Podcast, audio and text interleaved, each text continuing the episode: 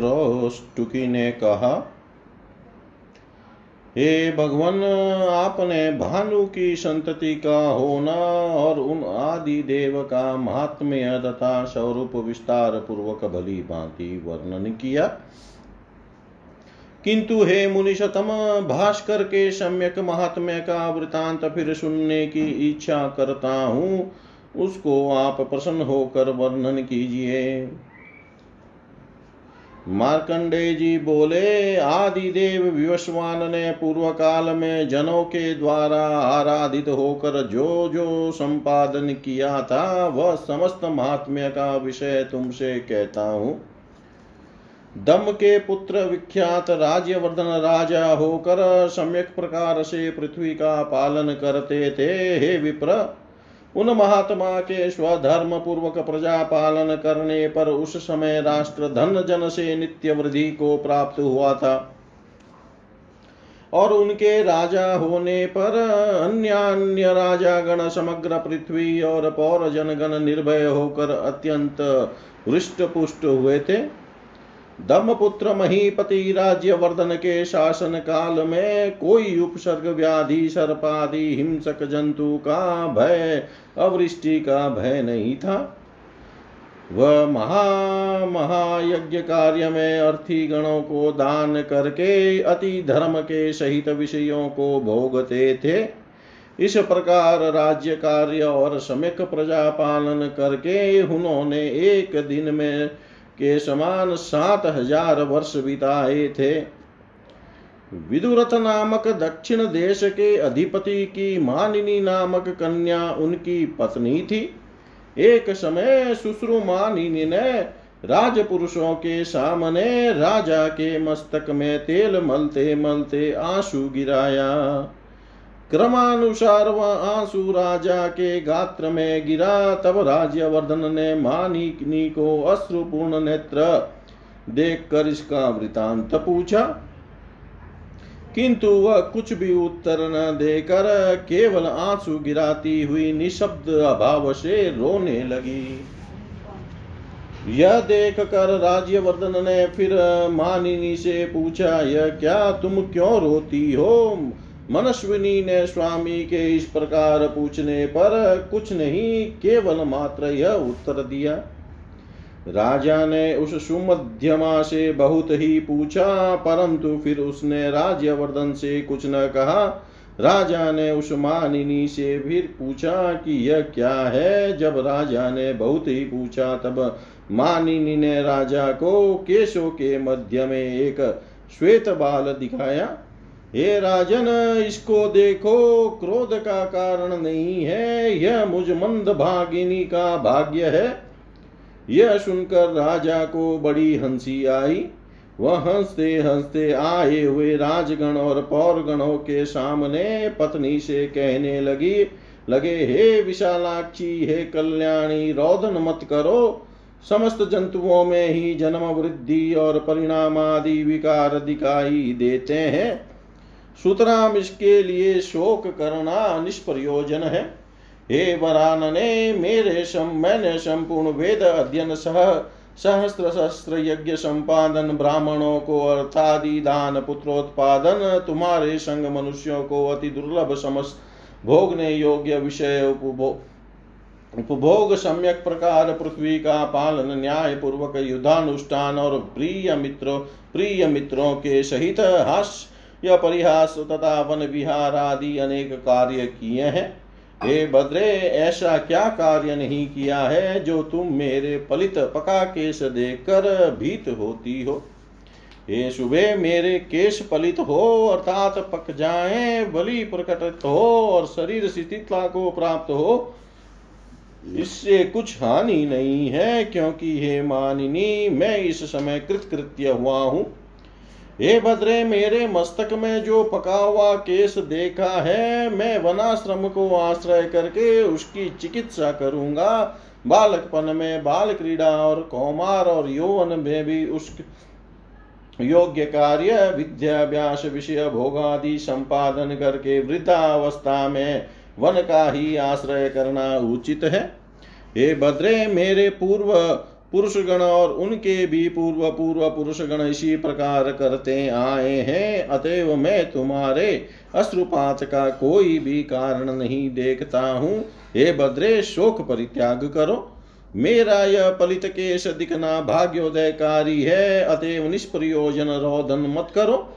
मार्कंडेय जी बोले, हे महर्षे, अनंतर समीपस्थ भूपाल और पौरगण राजा राज्यवर्धन को प्रणाम करके विनय पूर्वक कहने लगे, हे नराधीप, आपकी पत्नी का रोदन अनावश्यक है, किंतु हमारा अथवा संपूर्ण जंतुओं का ही इस समय रोदन काल उपस्थित हुआ है। हे नाथ, आप हमारे प्रतिपालक हैं। हे नृप, आपने जो वनवास आश्रय करने की बात कही, इससे हमारे प्राण निकले जाते हैं। यदि आप वन में जाएंगे तो हम भी सब वहां चलेंगे। हे नाथ, आपके वनवासी होने पर पृथ्वीवासियों की निसंदेह स्रोत स्मार्त अशेष क्रिया की हानि होगी। इसमें यदि धर्म की बाधा विचारते हो तो इस संकल्प को परित्याग कीजिए। हे नराधिप, आपने 7,000 वर्ष इस पृथ्वी का पालन किया है, उससे कैसे महापुण्य का उदय हुआ है देखिए। हे महाराज, आप वन में वास करके जो तप करेंगे वह इस पृथ्वी पालन के 16 भाग के समान भी नहीं होगा। राजा ने कहा, मैंने 7,000 वर्ष इस पृथ्वी का पालन किया है, अब मेरे वनवास का ही उपयुक्त समय उपस्थित है।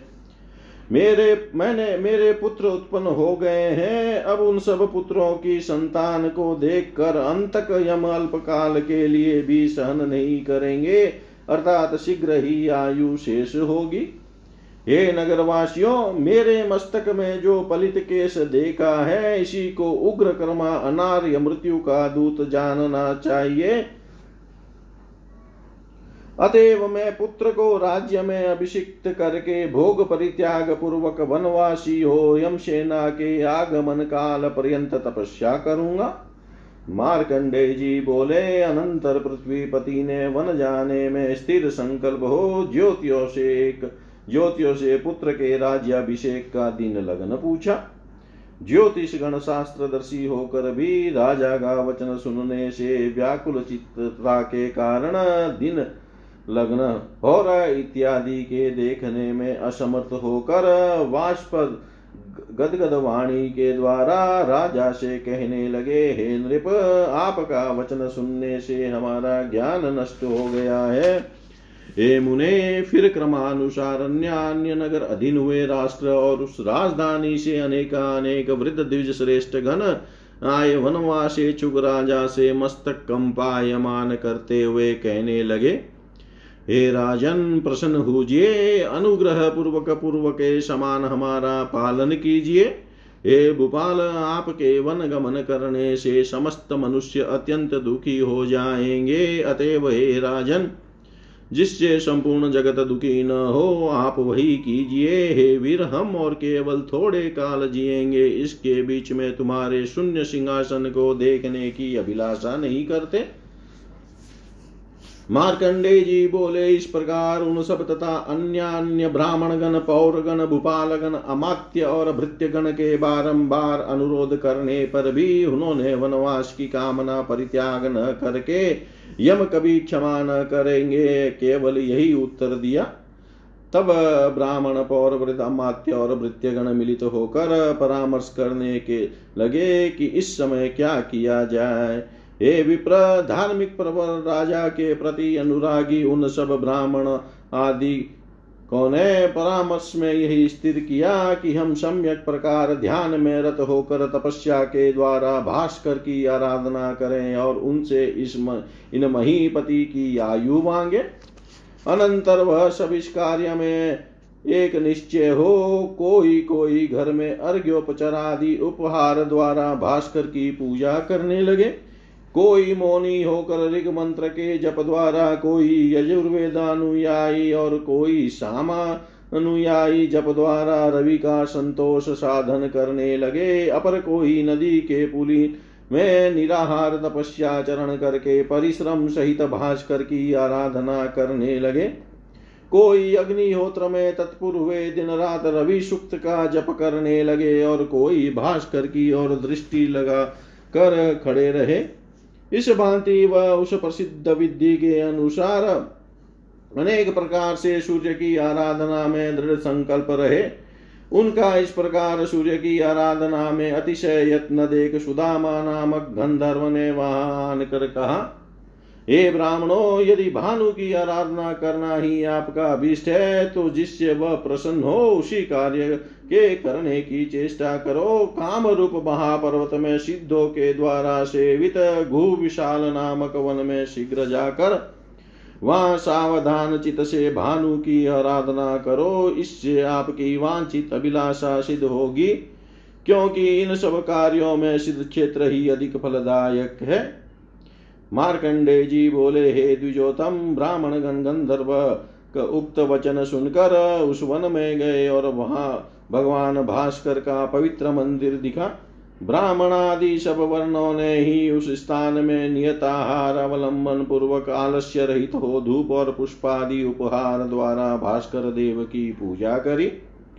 हे ब्राह्मण, अनुलेपन गंध पुष्प धूप दीप जप होम और नैवेद्य की के द्वारा सावधान चित से पूजा करते करते ब्राह्मण गण सूर्य देव की स्तुति करने लगे। ब्राह्मण बोले, देव दानव यक्ष और ज्योतिष ग्रहों में अधिक तेजस्वी सूर्य देव की हम शरणागत हुए हैं, जो देवेश्वर आकाश में स्थित होकर संपूर्ण दिशाओं को प्रकाशित करते हैं, जो किरणों से वसुधा और अंतरिक्ष को व्याप्त कर रहे हैं, जो भास्कर सविता दिवाकर पूषा अर्यमा स्वभानु दीप्ति धीति और योगीश्वर नाम से कथित है, जो चारों युग के अंत में दुनिरीक्ष कालाग्नि स्वरूप है, जो अनंत रक्तपीत श्वेत कृष्ण है, जो ऋषियों के अग्निहोत्र काल में यज्ञ देवा अधिष्ठाता है, जो अक्षर और परम गुह्यम अति उत्तम मोक्ष द्वारा ब्रह्म स्वरूप है, जो एक बार जोड़े हुए छंदो रूप अश्व द्वारा आकाशगामी है, जो उदयास्त गमन में और सुमेरु की प्रदक्षिणा में सदा नियुक्त है, और जो मिथ्या सत्य पुण्यतीर्थ और पृथक प्रकार से विश्व स्थिति स्वरूप है, उन्हीं अदिति के गर्भ से उत्पन्न अनंत अचिंत्य आदि देव प्रभाकर का हमने ही आश्रय लिया है, जो ब्रह्मा है, जो महादेव है, जो विष्णु है, जो प्रजापति है, जो वायु आकाश जल पृथ्वी पर्वत समुद्र ग्रह नक्षत्र चंद्रादि वनस्पति वृक्ष और औषधि स्वरूप है, जो व्यक्ताव्यक्त भूतगणों के धर्माधर्म प्रवर्तक है, और ब्राह्मी माहेश्वरी तथा वैष्णवी तनुभेद से जिनका स्वरूप त्रिधा विभिन्न हुआ है, वह भास्कर हमारे प्रति प्रसन्न हो। सब पदार्थ ही जिन अनादि जगत प्रभु की गोदी में स्थित है और जो जगत के जीवन स्वरूप है, वह भास्वान हमारे प्रति प्रसन्न हो। जिनका द्वितीय प्रकाशमान प्रभा मंडल दुनिरीक्ष्य है, दिवाकर और सौम्य सुधाकर यह दो रूप है, वह भास्कर देव हमारे प्रति प्रसन्न हो। जिनके उन प्रसिद्ध दो रूपों से यह अग्नि सोममय विश्व निर्मित हुआ है, वही भास्कर हमारे प्रति प्रसन्न हो। मार्कंडेय जी बोले, हे द्विजोतम, इस प्रकार जब उन्होंने अत्यंत भक्ति सहित 3 महीने तक स्तव पाठ पूर्वक पूजा करी, तब भगवान भास्कर संतुष्ट हुए और सौम्य दुनिरीक्ष्य होकर भी उन्होंने मंडल से निकलकर अपने उदयकालीन मंडल की प्रभा से उनको दर्शन दिया। तब उन मनुष्यों ने उनका स्पष्ट रूप देखने से पुलकित और भक्ति नम्र हो उन अनादि सविता को यह कहकर प्रणाम किया, हे सहस्र रश्मि, तुमको नमस्कार है, तुम समस्त भूत के कारण और अखिल जगत के पता का स्वरूप हो। हे अखिल योगेश्वर, तुम्ही पूज्य, तुम्ही सब यज्ञों के आधार और योग विद पुरुषों के ध्यान का विषय हो, तुम हमारे प्रति प्रसन्न हो। ओम पूर्णमद पूर्णमिदं पूर्णात् पूर्णमुदच्यते पूर्णस्य पूर्णमादाय पूर्ण मेवावशिष्यते। ओम शांति शांति शांति।